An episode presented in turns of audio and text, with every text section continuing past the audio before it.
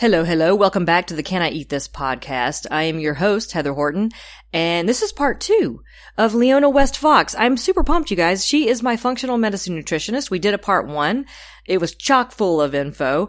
Um, this is part two because I felt like we just did not have enough time to really talk about uh, well, we also didn't get into her story. So we talked about that after we were done recording. So we for sure had to come back for part two because this podcast, what I emphasize is that this is about people's stories, their personal stories of what happens, whether there's something happens in their life, an injury, a diagnosis, something, and they make a change with food. So, um, this episode, this is part two for Leona.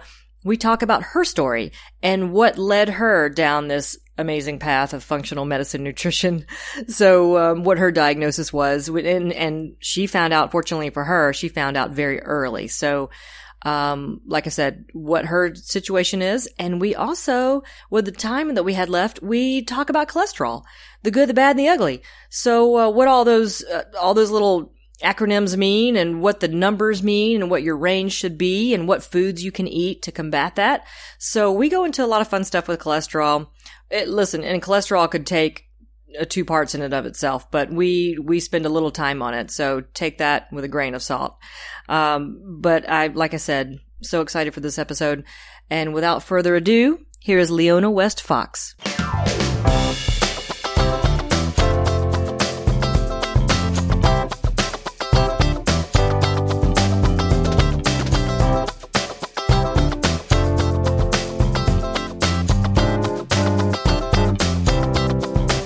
Okay, hello everybody. We're back for part two of Leona West hyphen Fox. Um, welcome back. Thank you. I say welcome back. I'm at your office. you should be welcoming me back. Um, welcome back. Heather. Thank you. I'm excited to be back. So we've we we felt like we needed more of Leona. So um, here we are, and I I I don't know. I we talked about how we never really got into your story Mm-hmm. So we're going to get into a little bit of your story because mm-hmm. every all this whole podcast is is people's stories and what they've gone through and how it's affected them and how they changed with their eating and that kind of thing and mm-hmm. um this happened to you, which is, yeah. which, okay. And this mm-hmm. is how you kind of went down this path. And the people, mm-hmm. you know, I'm a physical therapist and actually most physical therapists have some sort of injury that they come in contact with a physical therapist. And that's how mm-hmm. they go down that path of physical therapy. So here we are let's um we're going to talk about that and mm-hmm. then afterwards time limits um we're going to talk about cholesterol a lovely subject um and maybe some other things good. if we have time okay right let's jump in okay so let's talk about you mm-hmm. what um your story how did you what what happened in your life that mm-hmm. caused you to kind of look closer at your mm-hmm. eating and your cooking and all that stuff yeah well, I think my story happened so early that I rarely even talk about it because my whole journey started when I was a kid. But it most certainly was pretty dramatic and most certainly set me on the path where I'm at today.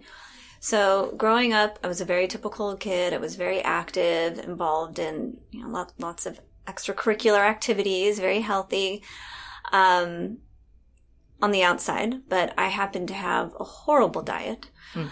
Um, and when I say horrible, I really do mean horrible diet. Okay. Well, I think I lived off of cheese, bread, canned ravioli. Oh yeah. Dr. Pepper and candy. Hey, that was a Friday night for me down in the deep south. Um, that was Monday through Friday. got yes, got it. Okay. Um, so and that was just it. So at about, I guess around 16, I got mono. So I'm sure a lot of people are familiar. Mono is a really common, um, little, it's kind of like a really bad flu. It's caused by a virus called Epstein-Barr. And most people have gotten it in their life, and most people get it as teenagers. It was dubbed the kissing disease. Mm-hmm. Although I don't know if I got it from a kiss. Um, so um, and usually you get over it in about two or three weeks. It probably feels like your worst flu as a yeah. teenager. Yeah. And I wasn't getting better. And we didn't know that it was mono at the time, but then I finally went in to the doctors and they tested and it was mono. Mm-hmm. And weeks turned into weeks and it seemed like I was actually getting worse. And it got to a point where I w- would go to bed and I would sleep for 12 hours and I would wake up exhausted. Every part of my body just hurt and ached. I mean, you could just touch my skin ever so softly and it just felt just excruciating. And I started to kind of just have a snowball effect of symptoms. So I started gaining weight, I started developing acne, I was having digestive problems, and I was exhausted and I started to become in chronic pain. Went back to the doctors and they were not quite sure, but they diagnosed me with fibromyalgia and chronic fatigue syndrome. Wow. And you were how old at this point? 16 going on 17. Yes. Okay. Yeah. So at that point, they had, you know, at that point, there wasn't as much awareness or connection between um, viruses and these kind of chronic conditions or how viruses can reactivate or how, you know, if the body's so compromised, you can't kind of overcome a virus and how that can snowball into inflammatory or autoimmune type of, you know, reactions in the body. Um, but I mean, they did kind of loosely tie it to the Epstein Barr because it was all kind of happening around the same time. But mm-hmm. the only options they gave me were painkillers and antidepressants. Oh my gosh. And at that point, I remember, I remember as a teenager kind of sitting in my room and thinking, because I was so happy to get this diagnosis, which I think a lot of people can relate to when they're having all these problems. And when you get that first diagnosis, there's this huge relief like, oh, okay. You know what it is. You know what it is. Yeah, yeah. Now, what can I do about it? Right. And then when they said, well, we don't really have a lot of answers, but here are these painkillers and antidepressants, I, I was just so deflated. And I was really, I think, just, just as scared now, just as confused because I was so originally happy that, you know, they were going to solve my problem now. Mhm. What can I do to solve it? Right. Yeah. And, you know, I spent a few days kind of taking some of the painkillers and, and the antidepressant, and I just, I just ultimately had a really strong aversion, which is continuing down that path. And even in my 16 year old mind, I understood that that was not going to fix the problem. It was just going to mask my symptoms. Right. Somehow I got that. That's um I will say this. That's impressive that you were that aware that that was not a fix. Mhm. Cuz most teenagers are just kind of, you know, it's it's that point where you're there's there's so much other stuff on your brain. Mhm. High school and everything else. So kudos to you. All right. Continuing Well, on. thank you. Thank you. So I was I was evaluating my life for the Yeah. first time in my life. And I was looking around and I was thinking, okay, what's going on in my life? What can I take control of? What could be impacting this? And I thought, well, my diet is horrible. Hmm. And that was You the- even thought at that time it was horrible? Well, it was the first time that I had thought Because I, w- I mean, you know, if, I, if I'm 16 and I'm eating canned ravioli, I'm like, man, it's delicious. All right. I would not be aware that it was horrible. You know, okay, go ahead. it was, it, but it was truly my first awareness. Like I had to dig deep, you know. Right, I right. had to figure out what what is wrong with this picture. You know, I'm, I'm str- my 16 year old brain is striving here. I, once know? again, I'm impressed. I just was going from one thing to the next and eating canned ravioli. Okay. Um, so I looked at my diet, and so at that point, I was there. I started. You know, we weren't googling things as as as readily as we do now. So I started going to the library. I started going to the bookstore, and I just kind of started to get really insatiable in terms of my appetite for understanding food, diet, how it impacts our health. Um, the alternative ways of healing, you know, how the body works. I just started to get, I think it was, I was putting all that energy into feeling helpless into how can I gain some control by educating myself. Right. And so I started reading and I started changing my diet and also I also started to change my mindset. I started to understand that there is a mind body connection, especially when it comes to pain. Um, and so I started to build a diet around supporting my immune system, to filling deficiencies that I most likely had. Mm-hmm, Um, I started practicing meditation and thinking about the mind body connection and putting these things into pra- practice. And a lot of these things, I mean, I would. I was kind of going from one thing to another. I can look at it now and see how I was kind of systematically doing this, but I think I was just kind of reaching for these things. But I look at it now and see that I was really determined and I did a complete turnaround on my diet. So at this point, I was about a year and a half into my illness and it had gotten pretty bad. I was about 45 pounds overweight. My period had stopped. Um, Had stopped. had stopped. A lot of GI issues um, because I had a cyst. Okay. Uh, just I had a laundry list of problems on top of the fibromyalgia type of symptoms. I mean, it was in a lot of pain. So one by one, things started to turn around. There was finally, after over a year and a half, some movement.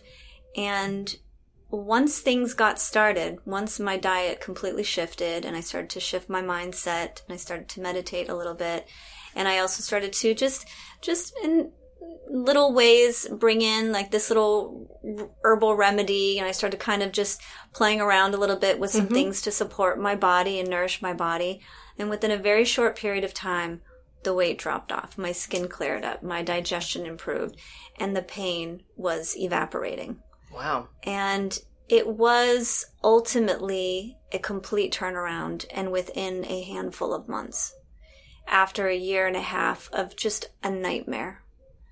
And so for me, what I do now in nutrition and integrative health is a direct connect- connection to my own experience Right. Because I firsthand went through my own transformation. Now I did it young, so by the time I reached adulthood, you know, I was on board. you know, I was on board, I was on track and and I never I never looked back. Right. And I've lived a healthy lifestyle and have enjoyed, you know, deep health ever since because it turned into a lifestyle. Um, Question for you: Have you had? Do you feel the um, that was a legit diagnosis? Are you still having, or do you have any of those zero, symptoms? Okay. zero. Okay. Never had anything even remotely, you know, even in the For the vicinity. fibro and the Yeah, okay. Just curious about Yeah. that. Um. Also, another question: How did that affect your situation at home with your parents? You were starting to kind of make a change. Did they make a change with you?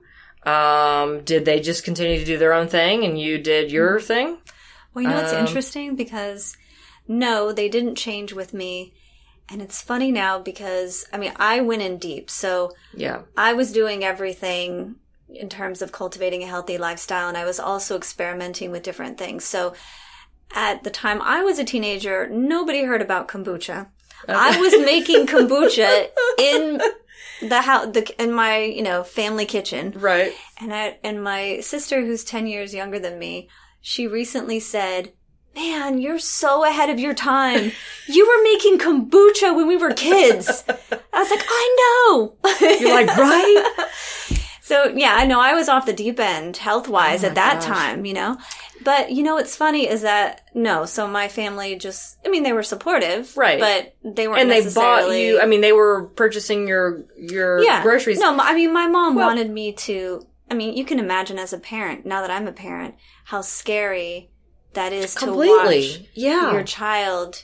So no, I mean she was definitely supportive. Well, that's my question. Like, I know, I know personally know someone who it's a family of four and there are three diets Mhm. in the household and it's, and it's, it's stressful on the mom, Mhm. you know, trying to help out. You know, you were at least 16 or 17 roughly. Yeah, I mean I was and you were able to like do your own thing. yeah. I can't imagine having like a, you know, um, No, that does happen. I mean, Yeah. I work with families where there's a little bit. I What- try, I try to help them find that. I was going to say, what do you suggest? Okay, you suggest them There- finding maybe yeah, you always ground. have those common ground, and, and that can be really helpful with working with someone like me as a Yeah. family to kind of find those overlaps just to make it practical. Um, but yeah, my situation was a little bit different because, I mean, I was almost an adult at that point. exactly. I was making. You were practically out of the house at yeah, that I point. was. Um, yeah, you were already cooking and doing that kind of thing. But Yeah. learning learning to cook too, because Yeah. my mom my mom was a single working mom. She had two daughters, Okay. so you know she was working. She also was getting her college degree later in life. Okay. So it was like a busy household. High five to mom. Yeah, total Yeah. high five. And so the you know as kids we were just you know we were You're kind of trying to do. Kinda that's why you had thing. canned ravioli. exactly. I mean, I'm not. I'm not knocking it. Like I said, I you know, um, I had the whole thing where my mom was uh, a dance teacher. She's since retired from the studio, but she had a different schedule. You know, my dad got up really early. He helped us get our breakfast, but our breakfast was bowl of cereal. You know what I mean? And run out the door, um, get us to school. Um, he would help us get dinner because she would go in around lunchtime and not get home till nine or ten o'clock at night hmm and you know we'd take her dinner hmm to the studio um so definitely like a yeah i mean everything going on these days with all the parents working and every all the kids or whatever even if you've got a single parent it's um it could be a little crazy It it is it is challenging, and I think that's why it's a good idea to find. Well, right now we do have more options in terms of healthier food has never been more convenient. very true So yeah that's one good thing. very true Um, but also teaching kids to be independent around, empower, inspire kids around food early. hmm Also gives them more, you know, not keeping the kids out of the kitchen, bringing them into the kitchen. right So when they're 11, 12, 13, 14, depending on the maturity of the kid, they can also engage in their own, a little bit of food preparation, you know, together as a family. they can help yeah. yeah completely my nephew likes to help which is Mm-hmm. great he's 11 My daughter already, I can't get her out of the kitchen. Oh, She's four fantastic. and she always wants to cook with me. Yeah, that's great. Yeah, my my my little guy. He's like I said, we bought him a. He's got a.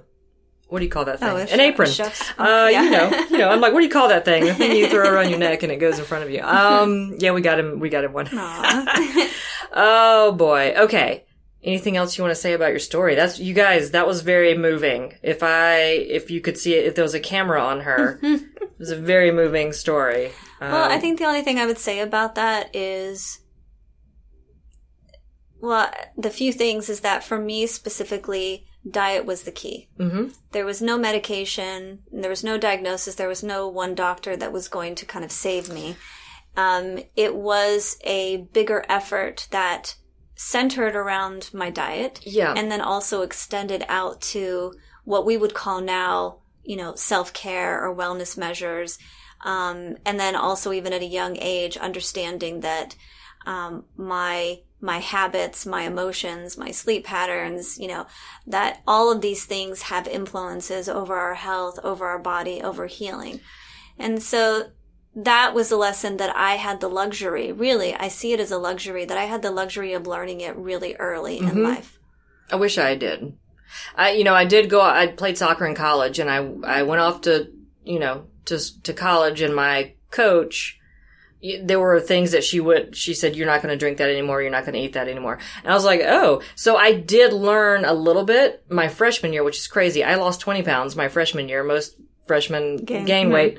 Um, I actually lost weight. Uh, of course, I was playing a college sport, but I was also eating and drinking much better. Mhm. Um, but I was I was learning it from my teammates. I Mhm. didn't get that really um, at home, and of course, I'm learned way more with you as or well. at school. And Yeah. that's the thing too is that you know there's a lot of people that advocate for more and more interesting, compelling, inspiring information around health, food, our Mhm. body that can start in our households but also in our schools in our communities. Yeah, completely. Well, who was it? Uh, Jamie Oliver, who was Right. trying to get that Right. uh, going here in the states. I mean, they had a little show about it briefly. I don't know what happened to that. Mm-hmm. And in Britain, he's done a lot. Yeah, yeah, trying to change. He, of course, he went down to the south, which I thought was hysterical. I'm like, good luck, Jamie. Uh, Mm-hmm. Godspeed. Um, but he was in the school system, the districts trying to change their their options, you know, for the kids. But it's got to start early. Mm-hmm. Yeah, and what they're eating at school. I mean, we're still have. I mean, it's kind of sad that we, that this conversation is still relevant what kids are eating at school Yeah. because it starts there. Oh, completely. And most kids are still eating pretty subpar. I mean, it's gotten a little bit better in certain areas, but ultimately, overall, there's still a long way to go. Yeah. It you're I totally agree. Um yeah, it's it's I mean at least they could get that meal at school if it's a decent meal, even if they're not getting it at home. They can try to get that. Um yeah, we have some good the school that I do I work part-time at. They actually the parents, we have a lot of parents that operate in a sugar-free. They if they send the kiddo candy, it's mm-hmm. like it, with their lunchbox, it's like sugar-free candy. They they do a pretty good job actually of some of the stuff they send. And there's definitely a, a greater awareness than there ever has been. Right. There, there is Right. this movement that's really almost. It's. I mean, I wouldn't. I don't know if I would say taken over mainstream, but more so than ever, are parents more aware? Kids are more aware. There's more conversation. Right. So we're in a better position than we have ever been, but we still have a ways that we can go. Completely. Um, but it does have to be around exposure and inspiration. Right. Um, it's not about like you got to eat those peas or whatever. You know, Yeah. it's got to be really inspiring, inspiring kids around their own health and well-being and what that feels like. yeah. Um, and also getting them excited about food. I will say this: I do not like English peas. They're disgusting and bitter. So there. Okay, moving on. Heather, Um, Heather will not be eating her peas. oh my gosh. Okay. Um.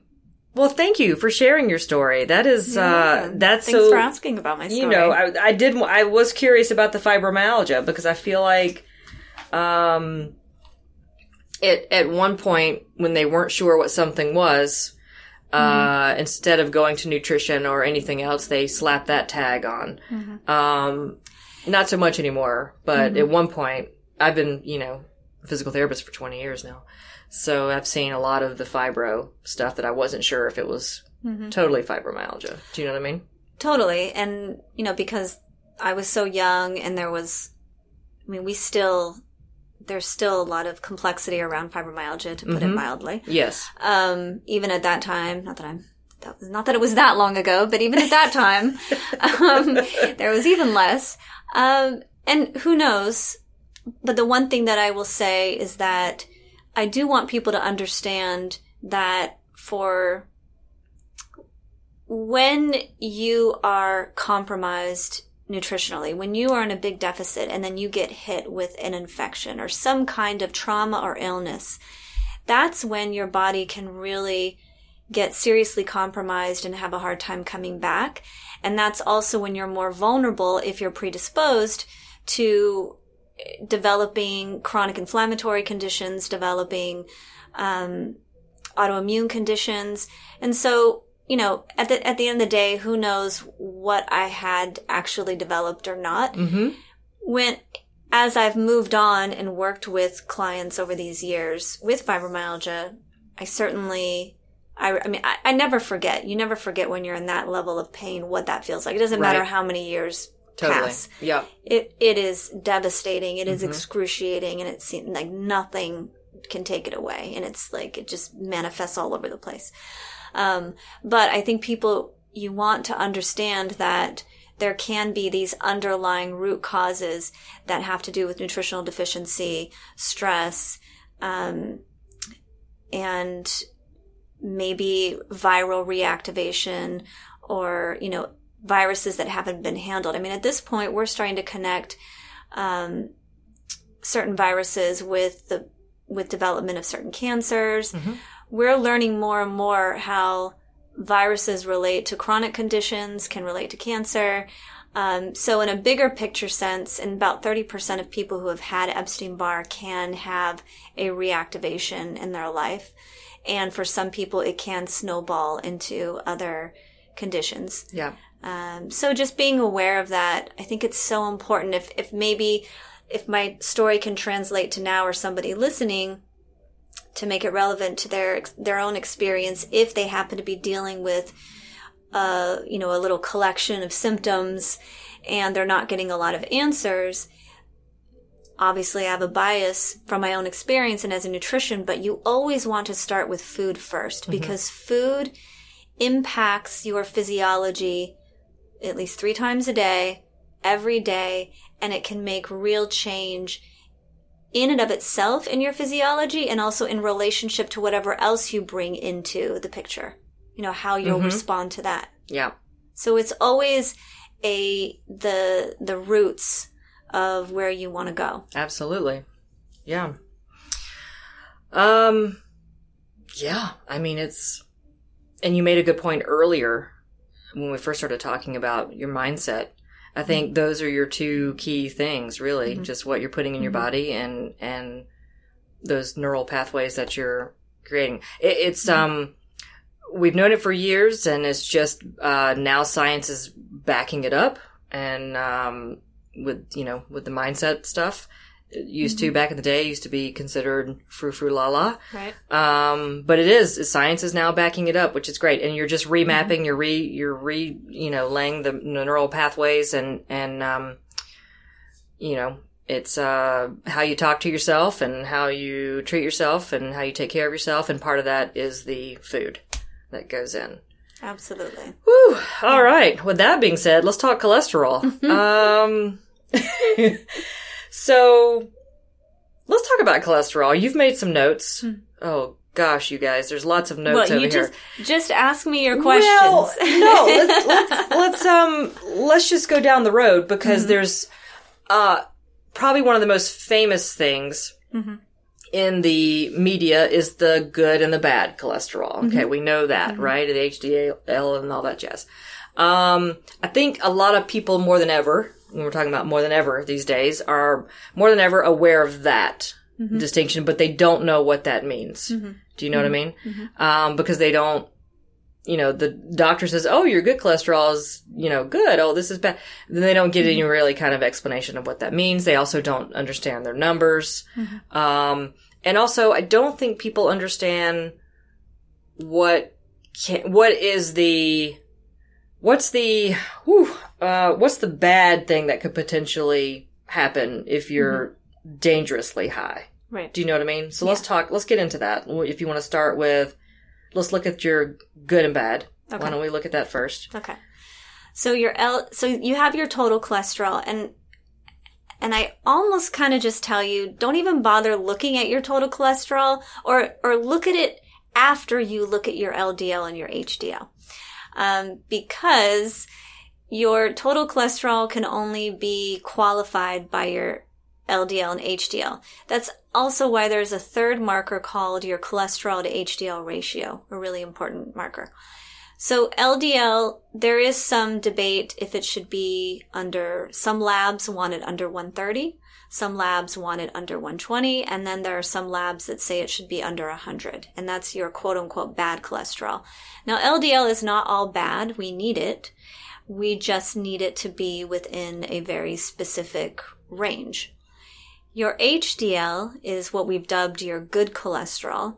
And that for men, you want it above 50. For women, you want it above 60. And you have to look at HDL as almost like your insurance against your LDL. So it's like for every five points of HDL, you've helped to kind of manage five to 10 points of LDL.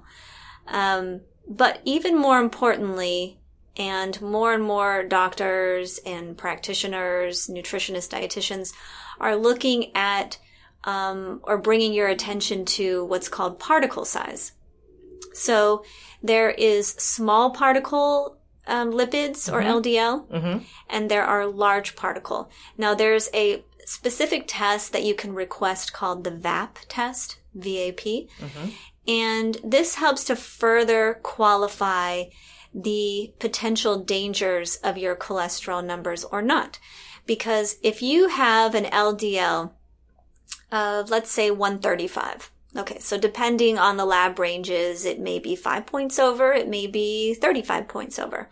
But if you test the particle size and all of your LDL is large particle, or what we sometimes it's this large buoyant particle instead of the smaller, denser. Mm-hmm. That large buoyant particle LDL is much less likely to cause any kind of problems, and we'll get to what the problem is with cholesterol hmm or the potential problem. Yeah. Um, So it's much less likely to cause problems. And that's why ultimately when we're we can't just look at cholesterol alone. You have to look at the number of your LDL, your quote unquote bad cholesterol, the number of your HDL, your quote unquote good. You want to look at the particle size. Mm-hmm.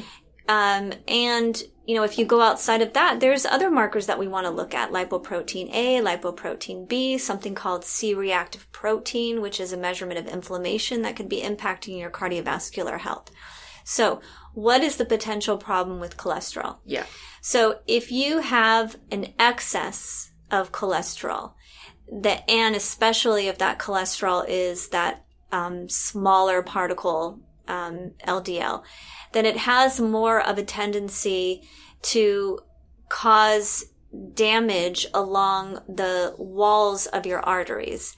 And once that damage is caused, the next step after that often is atherosclerosis, which is the formation of plaque. Mm-hmm. And so that's ultimately what the concern is. But cholesterol in and of itself is not the number one influencer over plaque formation. Mm-hmm. And managing that whole potential, there's a few other things that you want to, um, you want to consider. Yeah. So you want to make sure that you're not your cholesterol levels are not too high, but we also want to look at something called oxidation and glycation. Okay. So I can simplify those Please if you do. want. Yes. but I want to first say too that cholesterol gets a really bad rap because we just kind of, you know, we latch onto something and um, cholesterol is not all bad. Right.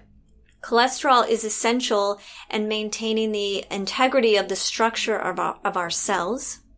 25% of our cholesterol lives in our brain um, and supports brain health and integrity. And cholesterol, which I like to, my, I've dubbed the coin or I've coined the term, um, is the mother of all hormones because cholesterol is the building block to all other hormones. So whether that's estrogen, testosterone, so um, vitamin D synthesis, we call vitamin D a vitamin, but it's actually a hormone.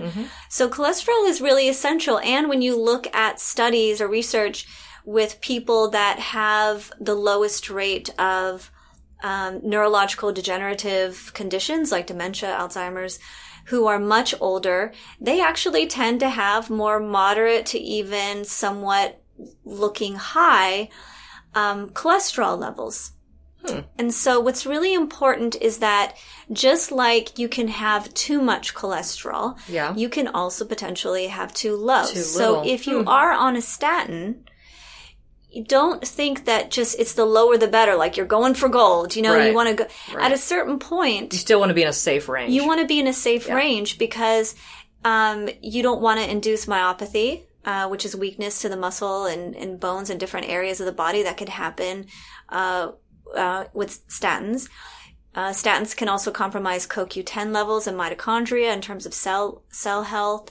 Um, so it's everything is about a balance, and cholesterol is one of those things like blood sugar and management of glucose, which can be for most people, not all, but for most people, controlled or entirely controlled through diet, lifestyle, and exercise. right. So we can talk about a few key points on how to do that um, through diet Yeah. and lifestyle. Let's do that. Any questions? so far? No, you're, you're rocking along. Yeah, let's um obviously we would get into with you um some of the diet key points, I think. So, so when, so if the goal is we don't want to form plaque, which can lead to cardiovascular disease, which can lead to a stroke, why don't we want to have plaque? Why are we so paranoid about cholesterol? So here's a couple things that help to prevent, uh, th- that, that whole process from occurring. One is, one thing I'll ask you to do, which is looking at your lipid profile is to look at your triglycerides the next time you have lab work. So triglycerides are another area of, of kind of measuring your fats, your lipids. And it's a really great way for me as a practitioner, as a nutritionist, to look at calorie exchange, calories in, calories out. So if, if someone's triglycerides are above 100, I know that there's some kind of imbalance. They're either taking in too many calories for the day and or not expending those calories immediately in their daily physical activity, including exercise. Mm-hmm. So ultimately, if you're taking in too, too much energy, now that energy, i.e. calories, mm-hmm. could be coming from carbohydrates, sugars, or fats. Yeah. Because your intake of carbohydrates and sugars can also ultimately convert into excess fats. So first you want to look at that triglyceride number. Is it below 100? If it's not below 100, maybe you either want to reduce your calorie intake and that literally could be just by 100 points, 200. We're not talking a lot of calories here, or not points, but calories. Mm-hmm. And or increase your exercise. One of the simplest ways to reduce your cholesterol levels is to simply reduce your intake of whatever area of calories you're taking in too much. Now that again could be too many carbohydrates, too many sugars, too many fats. For rare people, it could be too much protein. So you first want to take stock of that. And a way to do that um, for that's very easy to do these days is by tracking that through an app. Do, yeah, totally. Yeah. You could do MyFitnessPal. My favorite one is called, which I use in my practice, is called Cronometer. Um, a really simple way outside of even working with a practitioner or nutritionist just to kind of make that gauge for sure. Yeah. Um, so that's number one.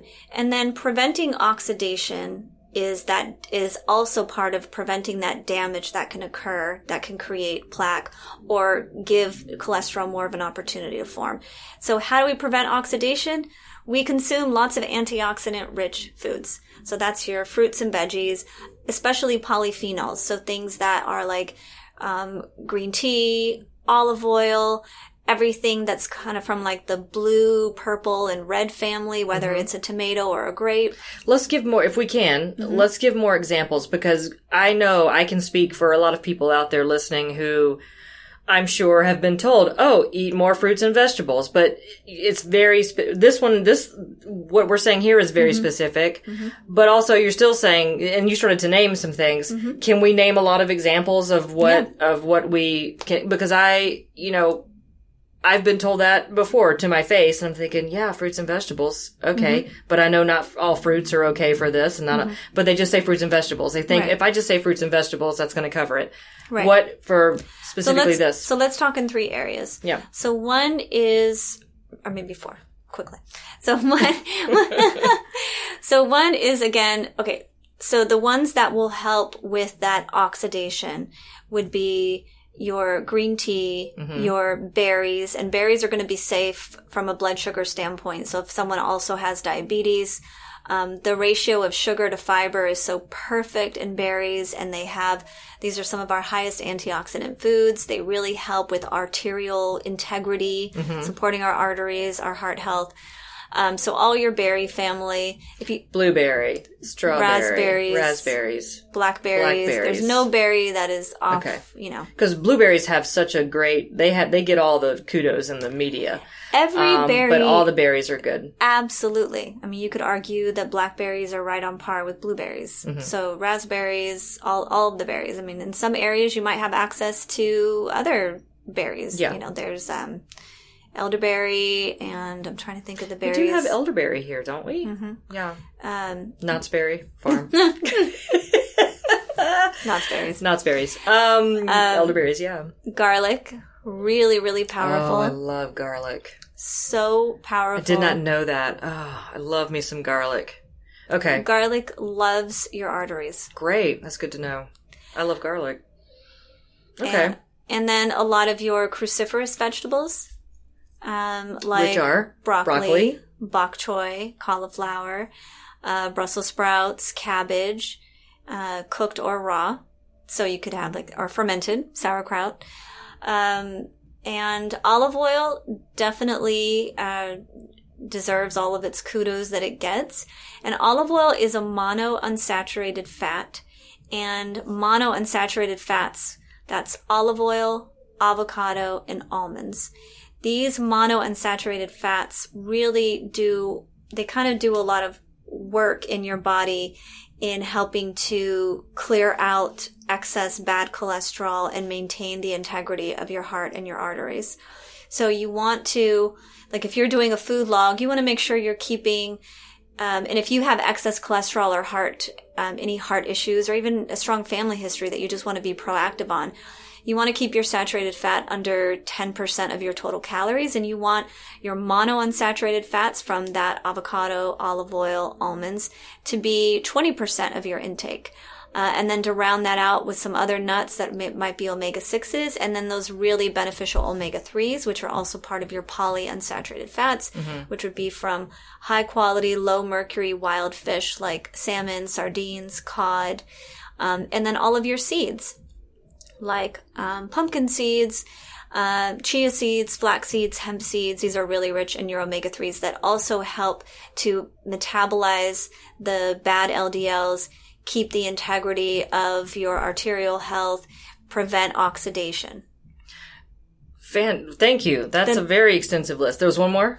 Then there's one more thing to interject. okay. Is One more thing, you guys. then we want fiber metabolizes Okay. excess cholesterol Okay. through the liver. Right. and and some things stimulate bile. And so if we can stimulate more bile, then the liver and gallbladder work together to flush out, to flush fat out. I mean, we're talking about not only excess cholesterol, but also the fat that can lead to body fat. Got it. So some bile movers are like artichoke, um, dandelion, uh, beets, and and then ultimately any food that's high fiber. And but the fiber that we get from fruits and vegetables as opposed to grains have a particular structure that is way more medicinal, way more conducive in, ter- in terms of helping to eliminate excess um, fats and cholesterol from the body. Yeah. Um, quick question. Going back to nuts, Mm-hmm. uh, you have me do as much as I can, like a dry roasted.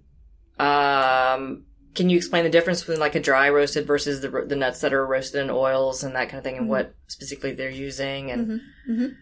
Well, just because if you want, if you're going to do roasted nuts, a lot of the oil roasted, they're using, they're using a lot of more trans fats when mm-hmm. they uh, roast them in you oil. right, and if you're buying this in a store prepackaged, you're not exactly totally sure what they're doing, so, unless you're doing them at home yourself. But Yeah, well, but it'll, but it'll tell you the oil that they've used. Too. Yeah, So it yeah. might be canola oil is often used or soy oil.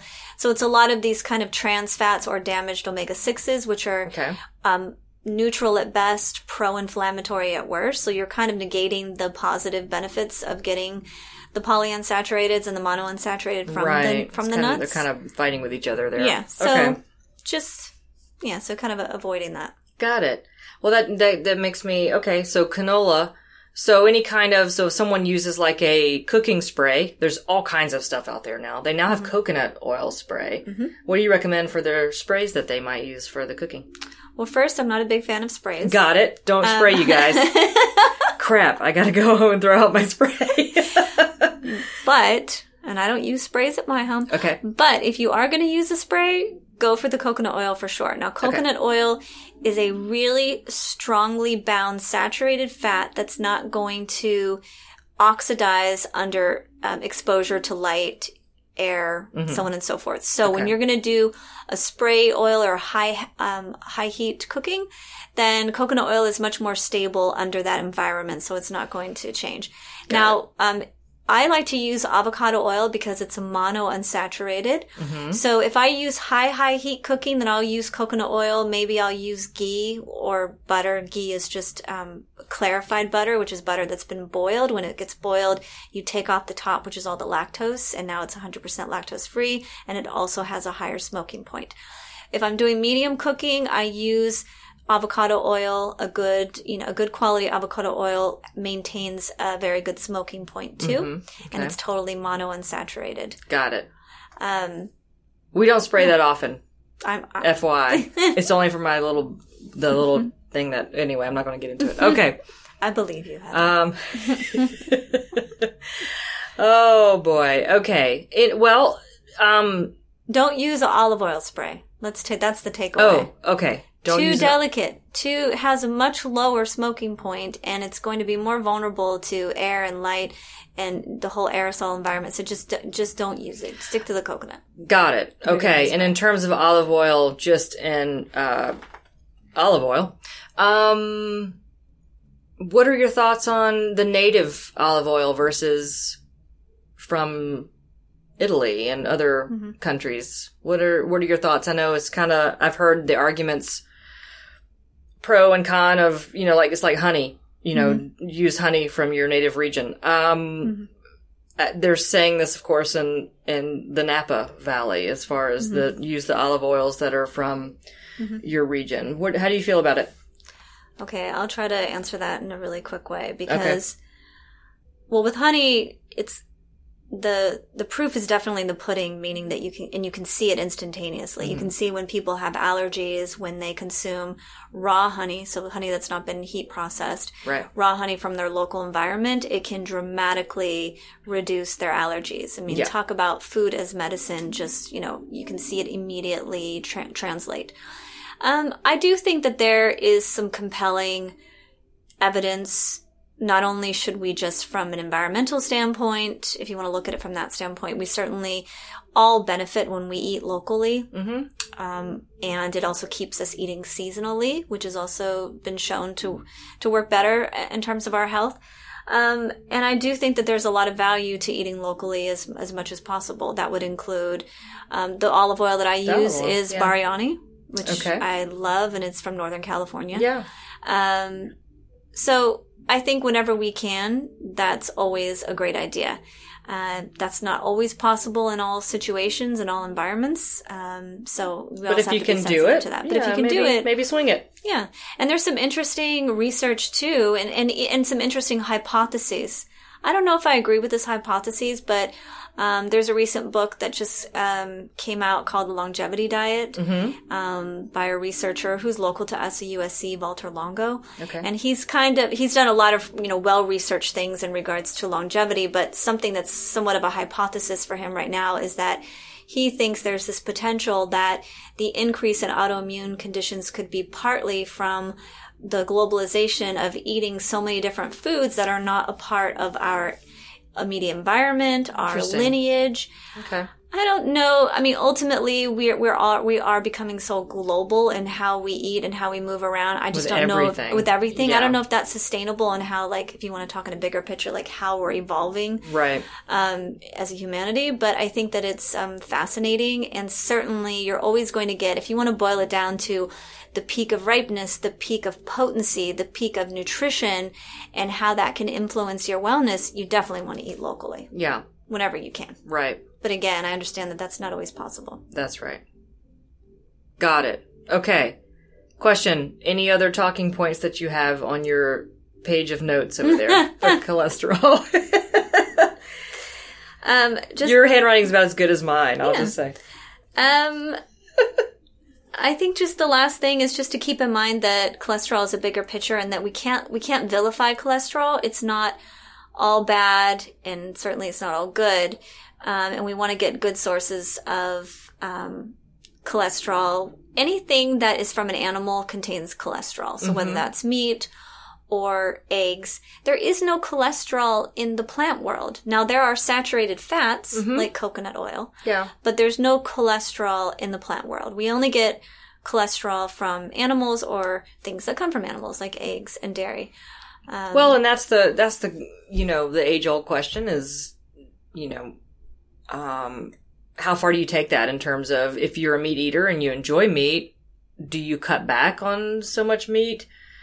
Uh Well, this is where it becomes a little individual because there are some people that have genetic markers that most definitely their dietary intake of saturated fat, they are predisposed for that to quickly turn into cholesterol. Hmm. so it's it is a every body kind of situation where And for every some- person needs to have an individual. Totally. And Yeah. for some people, it's really not that. It's actually maybe predispositions towards blood sugar and glycation. Mm-hmm. And really, cholesterol formation has everything to do with their blood sugar health. And if they shift their intake of sugar and increase their intake of, of fiber from plants, Mm-hmm. Then fruits and vegetables, balance that out. that will totally balance out whatever Got meats th- that's coming in.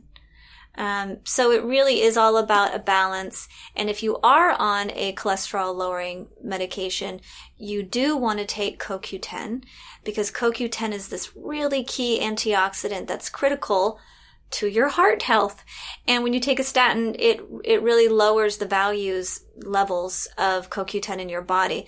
A lot of doctors will actually recommend this now, but just in case you haven't gotten the recommendation, And I've seen definitely it. You know, I think even, gosh, where can you get it now? Even like, uh, is it in Trader Joe's? I've seen it somewhere. CoQ10? Possibly Whole Foods, maybe. yeah, you can get CoQ10 everywhere. Yeah, and I've- if you're I've over seen it. 35, you want to get it in the form called ubiquinol. So the end point of that is NO. So U B I Q U I N O L, as opposed to ubiquinone.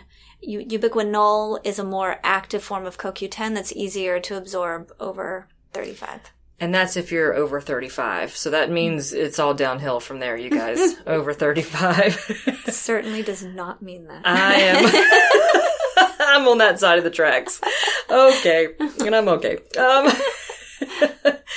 um, man, thank you. This is, uh, part two. We should just have a series on Leona, you guys. Maybe we should just have a series on Leona. Um, thank you again You're welcome. for sitting Thank down you. with me. Um, it's always fun to chat with you. you, Um, likewise. we did have a little bit of music happening in the background, but, uh, you know, uh, the, the gym downstairs, they're rocking it hardcore. um, anything else you want to say to these guys before we peace out? Uh, you do, um, once again, your website, leonawest.com. LeonaWest.com. Okay. And I will reiterate, she is not on Instagram, you guys. Not on Instagram. Wait, you technically are. Just- Don't, yeah. no, we're not doing it. Okay, never mind. Pretend she's not on Instagram.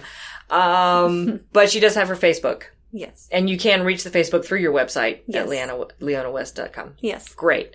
That's, that's what we'll have people do.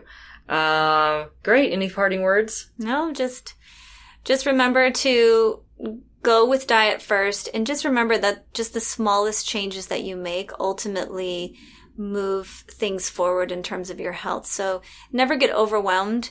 Just and, and listen to your body because if you really listen, you're already going to most likely take positive steps forward that you kind of innately um, know is correct for your body. And you start there. You want to start somewhere. Yeah. And that's just, I think the biggest thing is just having that self awareness. That's key. If you know, you know something doesn't feel right. Yeah. Once you get to that Don't- point of awareness yeah. where something does not Don't feel ignore right. that, yeah. Exactly. All right. So we'll talk later. Okay. Till next time.